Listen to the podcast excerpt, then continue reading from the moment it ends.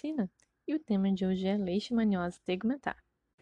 A leishmaniose tegumentar americana, ou simplesmente leishmaniose tegumentar, é uma doença causada por um protozoário do gênero Leishmania, transmitida ao homem pela picada dos mosquitos flebotomíneos. Atualmente no Brasil existem seis espécies de leishmania responsáveis pela doença no homem. Porém, o agente da leishmaniose tegumentar americana mais prevalente no Brasil, entre as leishmanioses, é a Leishmania brasiliensis. O agente Leishmania é um protozoário. Possui duas formas evolutivas. A forma pró-mastigotas, que possui flagelo, núcleo, que se desenvolve no interior do tubo digestivo do mosquito vetor. E a forma amastigota, sem flagelo, que se desenvolve no interior dos leucócitos mononucleares, monócitos e macrófagos. E, e como ocorre o ciclo? Bem, primeiramente a fêmea do mosquito pica o ser humano e transmite a forma flagelada, né, o promastigota. O promastigota ele é fagocitado ali pelas células da pele e ali ele, ele perde o flagelo e vira a forma amastigota. E dali ele começa a se multiplicar e se disseminar. Dali ele pode cair na corrente sanguínea e se instalar em órgãos e principalmente mucosas. Dando continuidade ao ciclo, um mosquito flebótomo não contaminado pica o ser humano que foi contaminado anteriormente, adquire o protozoário e dá continuidade ao ciclo. E no meio desse processo, o mosquito ele pode levar o, a leishmania para outros animais, onde vão servir de reservório. Falando um pouco de epidemiologia, a leishmaniose é uma doença endêmica, muito prevalente na América Latina como um todo, especialmente no Brasil, que concentra cerca de 90% dos casos. E no Brasil, a prevalência é principalmente na região norte e nordeste. E como grande parte dos casos encontra-se na região da Amazônia, associados, né, na verdade, ao ciclo silvestre do parásito, podemos dizer que a leishmaniose tegumentar americana é uma doença tropical. O mosquito palha, ou birigui, ele faz seus ninhos em folhas mortas e úmidas, raízes do solo, tocas de animais, fendas. Comum, então, em locais de vulnerabilidade social, onde não há um descarte adequado do lixo, não há saneamento básico.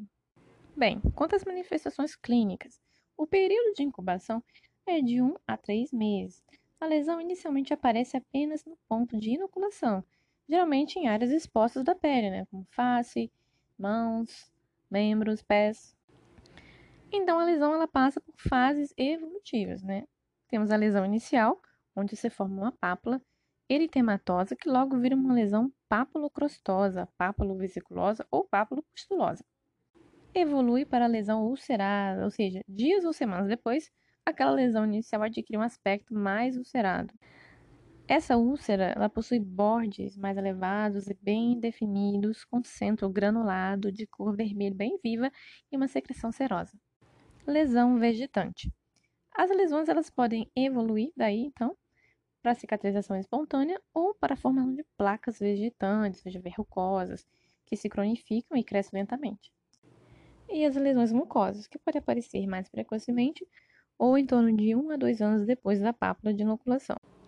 Acometem principalmente o nariz, começando com eritema, um edema, uma discreta infiltração no septo nasal.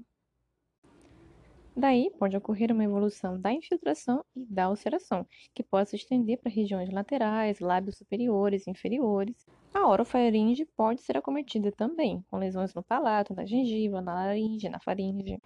As lesões mucosas da leishmania tegumentar acontecem devido à disseminação hematogênica do parásito.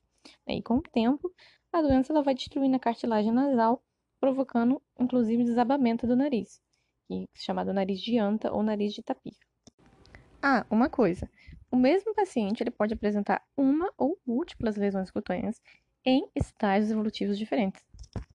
Há uma outra forma clínica de leishmaniose tegumentar no Brasil chamada forma difusa que ocorre principalmente na Amazônia. O protozoário aqui já se chama Leishmania amazonensis. Formam-se lesões quelodianas múltiplas, acometimento nasal também, mas sem romper o septo. O diagnóstico é relativamente fácil pela abundância de parasitas, porém o tratamento é difícil, não havendo uma eficácia tão boa com os antimoniais com outras formas de leishmania. E o tratamento da leishmaniose tegumentar tem como primeira escolha o antimonial pentavalente glucantine e como opção B, anfotericina B. Eletrocirurgia, criocirurgia e cirurgia corretiva podem ser métodos adjuvantes nos casos mais graves e com destruição do septo.